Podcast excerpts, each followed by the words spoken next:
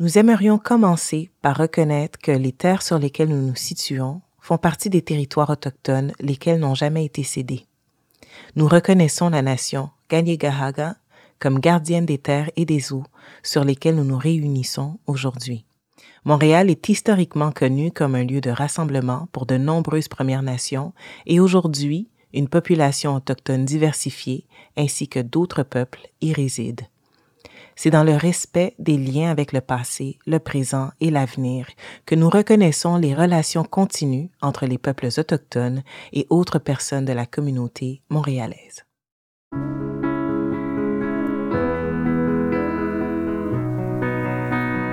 Bonjour.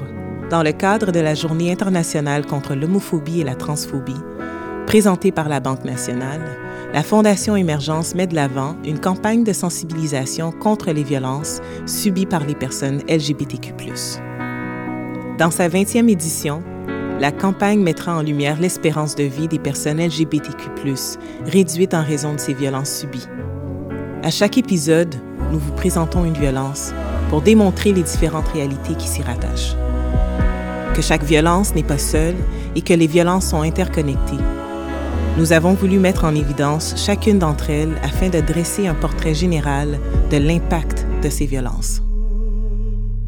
Mon nom est Cindy Duperval. Je suis une artiste, femme noire, fièrement lesbienne et heureuse d'avoir fait mon coming out il y a quelques années. Et aujourd'hui, la raison pour laquelle j'ai décidé de m'impliquer, surtout dans cette campagne contre les violences, c'est que moi-même j'ai vécu de la violence physique et psychologique et que c'est important pour moi de partager non seulement mon histoire, mais celle des gens qui aujourd'hui font toute la différence et qui se sont pris en main, qui ont eu le courage de s'en sortir, mais c'est pas toujours le cas.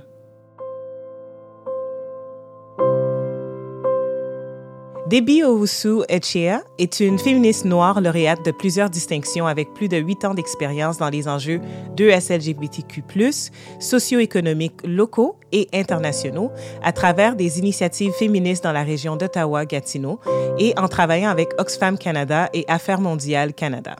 Elle est devenue la nouvelle directrice générale du Centre canadien de la diversité de genre et de la sexualité en juillet 2020. Et le centre prône la diversité dans l'identité de genre, l'expression de genre et les relations amoureuses, l'orientation sexuelle, sous toutes ses formes à travers des services dans le domaine de l'éducation et la justice. Puisque notre invité est anglophone, cette entrevue sera traduite au fur et à mesure. Hello, Debbie. Thank you so much for being with us. Thank you so much for having me. It's uh, quite an honor. Today, we're going to talk about economic violences that affect uh, the 2S LGBTQ plus folks and um, that leave them in distress. According to data compiled by the International Lesbian, Gay, Bisexual, Trans, and Intersex Association, 111 countries have no laws protecting LGBTQ plus people from discrimination in the workplace or when seeking housing. From your extensive knowledge and social work on the field, can you give us an example or uh, examples of the different ways economic violences affect the communities in Canada? Yeah, that's a great question. And I kind of like to start by positioning the CCGSD as an organization and what we do.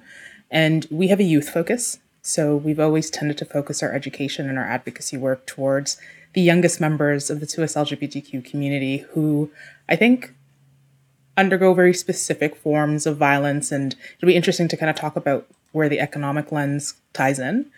But I would also say, broadly speaking, you know, intimate partner violence for 2S LGBTQ people is often not talked about.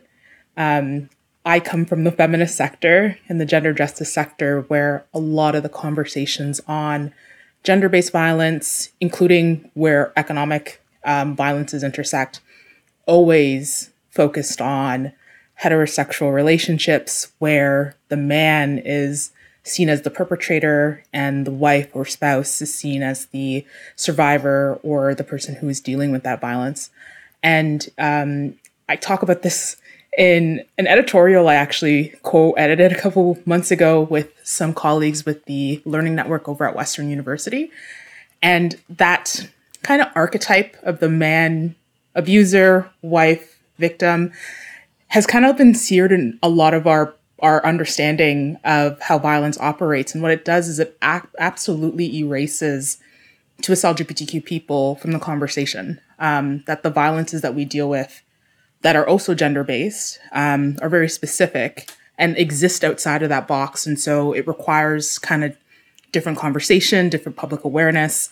Um, and so in the Canadian context where it, where it shows up, we see it with some of the youngest people. Um, when you talk to young people who are hesitant to come out uh, to their parents, a lot of it is because they fear the economic repercussions of mm. of coming out to their parents, especially if their parents are the ones who are responsible for their housing, maybe the ones paying for groceries, the ones who are paying for um, a lot of the things for these young people. Um, oftentimes, we've seen it historically where parents would use that as a weapon against their child to punish them um, for their gender or sexual orientation. And that's economic violence, um, especially for young people. Um, being kicked out of your home. Mm. And we mm. see this in Canada's youth homeless population that about 40% of them identify within the 2S LGBTQ community. That's a significant portion of the population.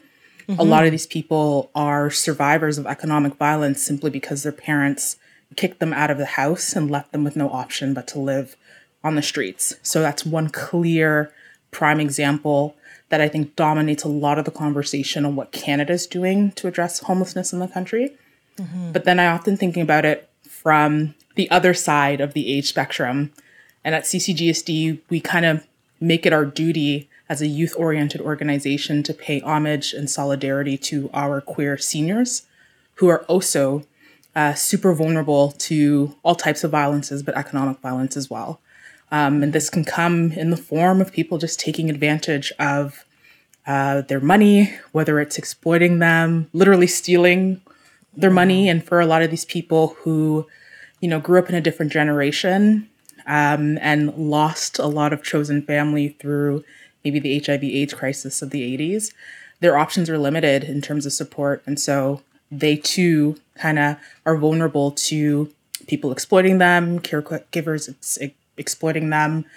Uh, we often also see people who maybe are not that much older, you know, subject to harassment in the workplace, which again um, as a result of that, kind of limits their opportunity to have economic freedoms, for lack of a better phrase, um, mm-hmm. which at the end of the day kind of ties to our issues as queer and trans people. Um, we it, it's very clear to see the connections between homophobia, transphobia, and our economic system, and how if LGBTQ people can't even have safe and affirming workplaces in this country. And mm. there's some great data coming out of Pride at Work Canada, who we work with closely. Um, what it then says is that too is a form of violence that 2S LGBT, 2S LGBTQ people have to have to navigate. So mm-hmm. it's a mm-hmm. long-winded response to say that it shows up in so many different ways. yeah. For young people, it can simply be um, your parents uh, cutting off the economic support they give you. For our seniors, it can literally be the vulnerability of, of people taking advantage of your money, stealing.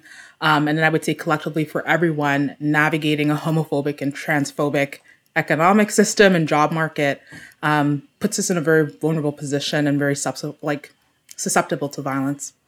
Wow, that is that was such a clear answer from so many different angles. I'm going to try to translate that. Okay. Euh, premièrement, ce que Debbie nous, nous, nous dit, c'est que la violence économique, elle affecte différents groupes euh, de, de, de, la diversité sexuelle et de genre, en commençant avec son travail au sein de, du Centre canadien de la diversité sexuelle et de genre, et qui euh, justement se concentre sur les enjeux qui touchent la jeunesse, euh, qui doivent souvent dans, quand parle de, violence euh, économique, qui, ces jeunes-là qui se retrouvent à la rue ou qui se retrouvent dépend, dépendants de parents qui sont homophobes et qui dépendent justement euh, de, pour, pour s'occuper d'eux, de leurs parents, euh, donc qui, qui hésitent à vivre dans leur authenticité pour ne pas avoir à, euh, se retrouver à la rue. Euh, on sait aussi que les différentes violences sont interconnectées. Donc, on parle beaucoup de la violence conjugale au sein de, des personnes hétéros, qui fait en sorte que souvent l'homme qui, euh, qui fait violence à, sa femme, donc on voit que dans les enjeux de violence conjugale, l'homme est souvent celui qui euh, prend soin de la maison, c'est celui qui prend soin euh, du couple et la femme qui se retrouve dépendante justement au niveau économique, mais on parle pas souvent de ce genre de situ situation parmi les, les communautés de SLGBTQ+, où euh, c'est tout autant possible. Maintenant, il y a aussi l'aspect des personnes âgées qui se retrouvent euh, souvent seules, qui se retrouvent isolées et euh, vulnérables aux abus, souvent qui sont volées euh, ou qui se retrouvent justement dépendants de personnes qui abusent de, leur situation de vulnérabilité. Donc, la forme, en fait, les, violences économiques ont un impact assez il laisse une marque assez indélébile sur les différents groupes en les laissant complètement vulnérables et laissés à eux-mêmes. Donc, la forme de violence économique, elle ne discrimine pas, mais elle affecte énormément les différentes personnes euh, de SLGBTQ+. I know that your work at the CCGSD also involves policies. And when we talk about Canadian policies protecting two SLGBTQ plus communities and these types of violences, what is being done right now, and what are the areas that that need like urgent attention and in action? It's a great question. So I want to give credit to some amazing activists that we've seen across the country really fight very tediously uh, for the successful passing of the so called conversion therapy bill that we saw um, not too long ago. And when I think of policy that really puts forward something strong and a very strong message around not wanting to coerce people outside of their gender or their sexual orientation. That's a key policy point that I think is super, super important. And um, I, I talk about how exhausting that process was for advocates and how exhausting it was for civil society because it took three times to pass that legislation. And, you know, now civil society organizations are kind of gearing up to do a lot of public education around um, what that legislation is now. What does it mean for the criminal code? What does it mean for young people who might be at risk uh, towards that violence? Um, and I think that for me is a clear example of what should be happening, um, where decision makers are working directly with civil society who end up being a liaison between those who are, are making the policy and those who are fighting for that policy change. So that's one example that I think really shows that there's some things happening. Uh, with regards to something that needs to be done, you know, um, my organization has been very vocal around the most recent federal uh, budget that was um, announced about two weeks ago, earlier in April. And part of the budget where we saw a significant amount of money being put aside for um, social issues was around the National Action Plan um, on Gender Based Violence. And around $536 million will be going to provinces and territories, specifically to implement that money towards um, shelters um, and other kind of territorial, provincially um, legislated um, mechanisms. And what's absent in that, and what I think needs to be a bigger conversation, is what does that money mean for LGBTQ organizations who have been at the forefront um, during the pandemic, but even beforehand, in having to operate in crisis mode. And I use that as I use that term because many of our organizations are not set up to be shelters. Um, it's not in our mandates, um, but we are doing so because of a long history of the traditional shelter system excluding LGBTQ people, in particular transgender women specifically. And so our LGBTQ organizations that are operating on very little money and with very little staff end up having to be that like emergency crisis center for so many of our community members. And I think it's high time for um, federal governments, but I would also say provincial and territorial governments to recognize that as women shelters build their capacity to include us, um, and there's still a long way to go, capacity building also has to happen with LGBTQ organizations to be able to do what we've always been doing, which is serving our communities with very little. Um, and so, wanting to see that happen, take this money that obviously has been mandated federally to address gender based violence and to see it go directly to the to the hardworking, life saving work that's being done by LGBTQ organizations is something I think needs to happen. And I'm here t- chatting with you living in Ontario, and Ontario has an election coming up very, very, very soon. Um, you know, these are the conversations that LGBTQ organizations in this province, and I'm so proud that the CCGSD is going to be a part of that advocacy work, that are mm-hmm. kind of putting that pressure to see um, provinces and provincial governments actually do the work to support LGBTQ organizations um, and peoples and communities to ensure that violence is not something that our, our people have to deal with anymore.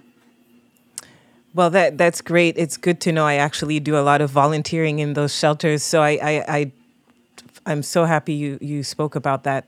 Um, donc, ce que j'ai demandé à Debbie, c'est en ce moment, avec dans son travail, elle euh, elle est derrière, elle fait partie des activistes qui sont en liaison avec les différents politiciens pour faire justement bouger les choses, pour créer une place et créer des lois et euh, des, des, programmes pour justement venir en aide aux personnes de SLGBTQ on réalise qu'avec l'annonce euh, du budget fédéral, que 536 millions de dollars va être investi dans tout ce qui est social. Par contre, c'est encore pas clair de savoir comment une partie de cet argent-là va venir en aide directement aux personnes de SLGBTQ+, en sachant que les organismes, les différentes organisations sont, euh, ils roulent pas mal sans avoir assez de soutien au niveau financier.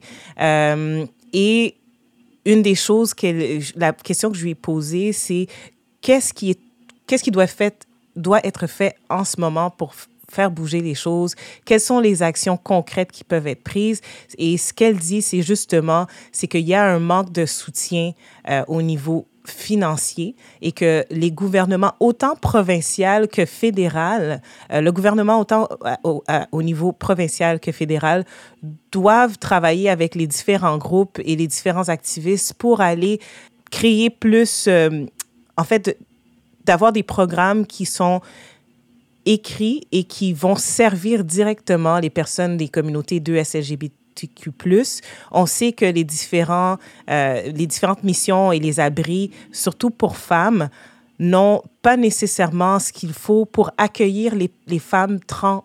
Et euh, on espère que ces programmes-là, que cet argent-là va pouvoir servir à faciliter et à créer un espace pour les personnes de SLGBTQ+, qui sont en détresse économique.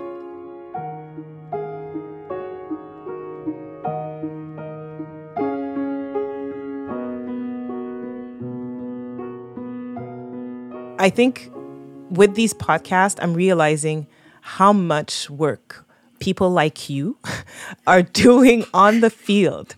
It's incredible. Everyone I sp- I've spoken to, we um, have had conversations to talk about these different violences. You mentioned um, domestic violence. We spoke about that, you know, s- sexual, physical, psychological, uh, medical, and to realize how much work is being done by activists uh, even in the education system, because you know we we we uh, know that in Florida the law uh, don't say gay, which you know um, policy I think 1557. Uh, um, although it's not as bad in Canada, there's still so much to do in the education system to create proper programs. Um, and realizing how much, if it wasn't for these organizations, how much wouldn't have happened. I know that you said it's extremely, um, it's a lot of pressure. It's a lot of, it's um, exhausting to feel like you're lacking support uh, and you're lacking the, from federal to provincial, um, having people facilitate these conversations and bring them t- forward. Now, those policies you you've been around for for a little bit of time from the moment that you have these conversations to the moment they're actually like you said it took three times for conversion uh, laws to take place why is it why is it taking so long from the moment that you've activists like you have put these issues at the forefront to see them actually come into reality? What are the barriers like really making these processes much longer than they should be? Great question. So i like to say that any change in equity issues we see um, at the federal level or provincial level or with any decision making body, it does not start at the top down. Mm. Um, I mentioned this a couple of weeks ago. I was talking to my my master's program. I was invited to speak on a panel, and they had asked a question about whose responsibility is it to um, bring about you know equity change uh, with the government? And i straight up just said there there aren't ministers who wake up in the day one day and are just like you know what? We need to put intersectional analysis into our our policy making. No. Um, that comes from people power. Um, mm. it comes from movements. It comes from activists. And and it comes from civil society who are working in collaboration with activists and movements to push the hands of of governments and decision makers to make change. And it's not easy because power likes comfort. Mm. Power does not like to change things. Power is so comfort if things are the way they are, power is like perfect. Mm-hmm. and for activists, we know disrupting that comfort is not easy because they don't want that to change, right? And it's going to mm-hmm. come with resistance, even if the power that's, you know, that's that's the power of the day seems a little bit more receptive to social justice issues they still don't want change to happen mm. and so i think that's what really creates those issues is that that comfort at the at the level of power and it requires so much coordinated effort and sometimes it requires more than once. It requires that constant poking at power to change uh, because if we're not making a lot like enough noise and if that noise isn't coming from different parts of our communities if that noise isn't coming across movements mm-hmm. um, we won't see anything and it requires everybody's responsibility and i will say that it requires those of us who are policy analysts those of us who are community mobilizers I would say Gen Zers who are great at the internet. We need them too. Those little ones who know how to make memes and use humor as an accessible way to communicate messaging. It requires all of us. And um, sometimes as we're building those connections and community, we also stumble. Trust me, uh, if you're anyone who's done activism in communities, it takes a lot of work to get everybody where they need to be at the right time. Mm-hmm. Um, and you're doing that at the same time where you're trying to get power to to move its hand and to and to make change. And so I think that's definitely it. It's it's definitely the fact that this never starts from the top. Mm-hmm. It starts from the bottom, and the top is so comfortable doing nothing. And uh, it requires a lot of coordination from people uh, to make sure that we are sharing our messaging, amplifying the messaging of people who might be in different movements, um, and making sure that even when we do get tired and exhausting, like exhausted, sorry, mm-hmm. that we don't forget what the end goal is and keep going because we've seen it. These governments want us to forget, you know, yeah. these issues because they want us to move on. But when we mm-hmm. keep putting that pressure, we see that change happen. And for LGBTQ organizations, and I want to give a shout out to the Enchanté Network, which is mm-hmm. a national network of about 200 LGBTQ organizations from coast to coast to coast. If it wasn't for them constantly putting pressure at the federal government to put money into the hands of LGBTQ organizations to build capacity, we wouldn't see some of the commitments we're seeing um, recently. And that commitment that we're seeing came because LGBTQ organizations feel, for like the first time ever, very coordinated. That we feel like we're all amplifying the same messaging. And even here today, I'm an organization mm. that focuses on youth and education, but I'm talking about the fact that LGBTQ organizations need to be funded in order for us to serve the communities that we serve. Mm. So, coordination and disrupting comfort at the level of, uh, of power. Wow. Well, it's uh, for the people listening to us. Ce que j'ai demandé à Debbie, c'est on voit qu'à chaque fois qu'on, qu'il y a une, demande de, de, changement urgente, ça prend quand même beaucoup de temps. On le voit avec la loi sur les thérapies de conversion. Ça a pris trois fois euh, pour que la loi puisse passer. Et pourtant, le besoin, il était urgent. Et ce qu'elle m'a dit, c'est que justement, parce que le changement commence en bas et non par les leaders ou par les personnes qui sont en position de pouvoir. Donc, ça prend beaucoup plus de temps pour appliquer la pression, puis ensuite rester, continuer à combattre la résistance pour pouvoir faire en sorte que le changement vienne. Donc, ce qu'elle euh, propose, c'est justement les gens qui ont...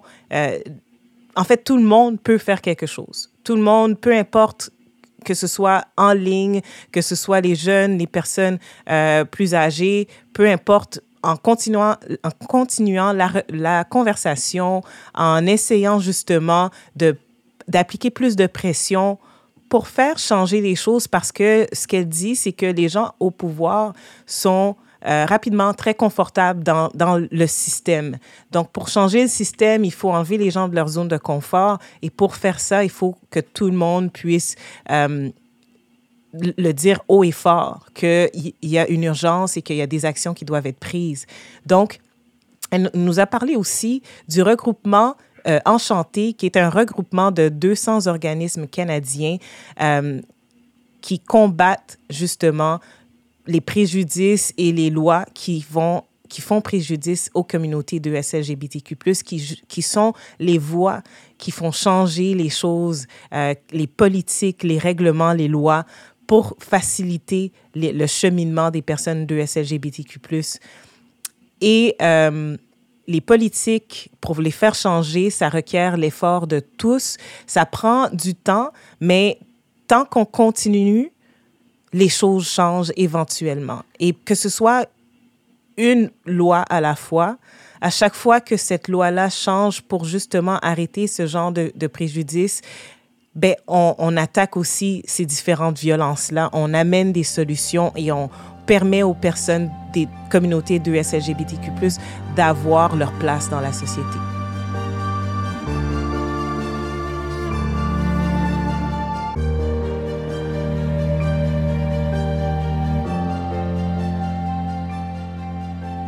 You did mention that 40% of youth uh, find themselves um, homeless or they have to, to leave uh, their homes.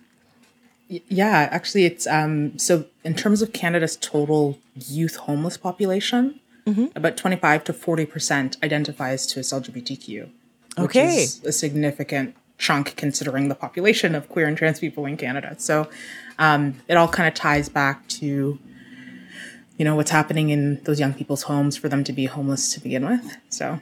Wow. Yeah. oh well you know what? Because i also had um, a, data that said that 65% of these homeless uh, 2s lgbtq youth are in their predicament because of uh, their household structure. Um, so it shows how much these policies, changing these policies, education, bringing in um, these changes will impact these households and also f- help economic violence um, that affects the youth and everyone in, in, in within these groups. Now, we're almost wrapping up, and I know that I I've been following you. I'm not stalking, but I've been following all the work that you do. Um, can you tell us a little bit about like your personal story with coming out because things have changed a lot. I don't know, like I'm a little bit older. I won't tell people my age, but it took me a long time to come out. And by the time I came out, things had changed and things were easier. It almost felt like, did I make this up? Why did I feel like it was so heavy and so much pressure? But I feel um, I feel like every time you listen to someone's personal journey coming out, you see how change, how applying these pressures and how these policies, uh, changing them, really change the environment in which they um, start their process and how it, it either help or maybe it made it more difficult. So I want to know in your personal journey of coming out, how did those changes impact you or make it easier for you or not? Yeah, it's a really good, good question. So I often tell people this and they often look at me like shocked, like, what do you mean? Where I say I don't have a coming out experience. Um, wow. I actually call it, and I don't remember where I first heard it, but once I heard it, I'm like, I'm taking this with me. and I and I and I often talk about a coming in experience where okay. I came into my my my queer identity um, because for my entire life, I have always been queering shit. um, I have always um, resisted gender norms. I've always existed on my own terms with how I express myself. Um, and it took, I think, being in my early 20s to really be like, girl, this is this is you. Like, embrace it, you know? I think about the times where, you know, my best friend's mom took us to Toronto Dyke March. And my best friend's mom is a like a lesbian femme from El Salvador who worked in in anti-violence work and every Saturday where there was a dyke march they would take us to the dyke brunch and it was run by black butch aunties and brown aunties all of them like dykes queer women lesbians and i was a kid seeing this right like i'm like 12 13 and at the time i didn't really understand why that made me so happy to see older queer black women Mm-hmm. But I think it came, it was part of that, like part of me realizing that like that's who I am mm-hmm. and just taking the time to come into to it for myself. And so I never had a grand announcement. Um, to be honest, I often joke about the fact that bless my immigrant parents' hearts, they don't actually really know what I do for work. and, um, you know, bless their souls.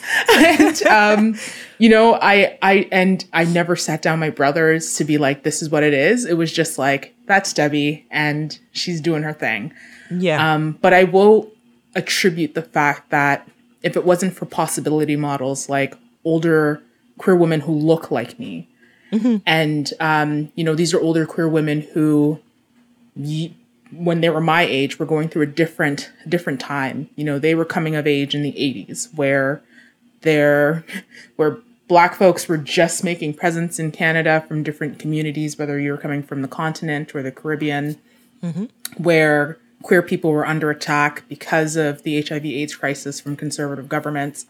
You know, I think of what they had to fight for and how their like resistance and just taking up space um, as a result of how policies have changed during their coming of age, have made it possible for me to see that, to be like, oh, I could be that. I can be a 45 year old auntie who, you know, has my boo walking at the Dyke March and is inspiring some other like young black queer girl. Like mm-hmm. that, for me, I think is the symbolism of, of what changes we've seen over time. And, you know, I can't pinpoint to an exact policy per se, but mm-hmm. it's that resistance that that long-term cultural change is what I like to say in the work that we do. That long-term culture change to push back against this idea that who we are is is abnormal, mm-hmm. but although but also reclaiming the fact that like we do exist outside the status quo at the same time. Like mm-hmm. yes, embracing the fact that we aren't the norm, um, I think that long term cultural change has made it possible for me to come into who I am um, and just to be and to not to feel that pressure of having to market with an announcement. It's just mm-hmm. me existing and allowing people to be part of that process and that journey with me. So I kind of think like that's that's how I define it. And um, I think it's an interesting story, and I and I it agree. Is. I love Absolutely. hearing I love hearing people's journeys because it looks so different for everyone.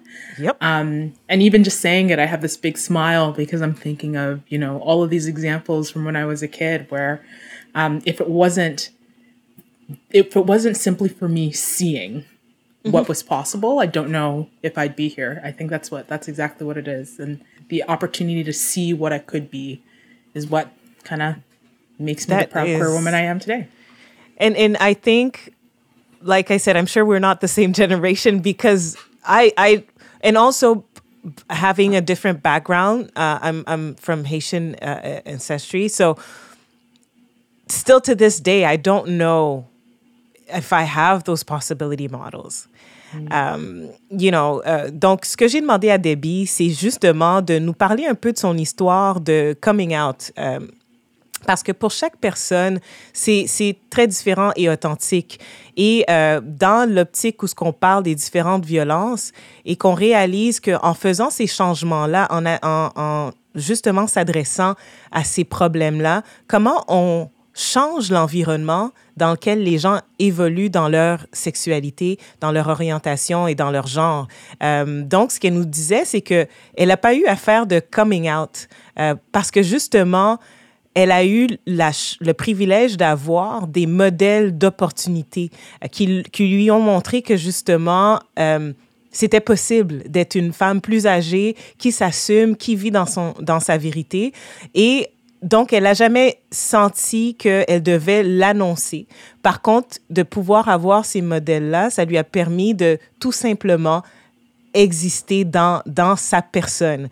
Euh, et je trouve que c'est une histoire qui est tellement importante parce que ça nous démontre encore une fois qu'en faisant ces changements-là, qu'en mettant la pression sur euh, les différentes lois, sur l'éducation, on permet de créer des environnements sains pour que les gens puissent vivre dans leur authenticité. Donc, on réalise qu'on, c'est une démonstration qu'on peut vivre au-delà du statu quo et euh, que la résistance des gens qui nous ont précédés a ouvert énormément de portes, mais qu'on doit justement continuer à ouvrir des portes pour faciliter le cheminement des prochaines générations. So, thank you so much, Debbie, for being with us today and for all the work you do. How can people follow you and follow, you know, the greatness and the, the, the way that you're paving for the communities? Yeah, so if you like to follow me directly, I, I tweet a lot. I'm on Twitter at D underscore OWUSU a K Y E E A H. So it's mm-hmm. D for my first name underscore my last name, no hyphen. Uh, but if you'd like to follow the work of the Canadian Center for Gender and Sexual Diversity, you can find us on all social media platforms at ccgsd.ccdgs or on our website, ccgsd-ccdgs.org. Donc, euh, ce que Debbie nous, disait, je lui ai demandé justement où on peut continuer à suivre son cheminement et son travail d'activiste. Euh, et elle nous invite à la suivre sur Twitter. Euh, et je crois, si j'ai bien compris, que c'est D.OWUSU A-K-Y-E-E-A-H. Et vous pouvez aussi suivre le travail du Centre canadien pour la diversité sexuelle et de genre, le ccgsd.ccsgd.com. Et euh, vous pouvez aussi contacter ou en fait continuer à suivre la Fondation Émergence pour toutes les informations. Euh, on vous invite à continuer à lever vos voix, à demander le changement pour justement créer des espaces plus sécuritaires et plus sains pour les communautés de SLGBTQ+. Thank you so much, Debbie, and really we'll keep following you and all the work you do. Thank you so much.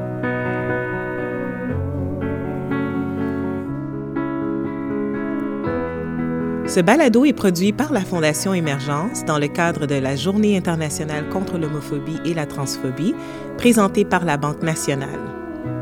Le chargé de projet, Sébastien Houle, Au montage, Roxane Potvin, réalisatrice Marie-Hélène Frenette-Assad et moi-même, votre animatrice Cindy Duperval.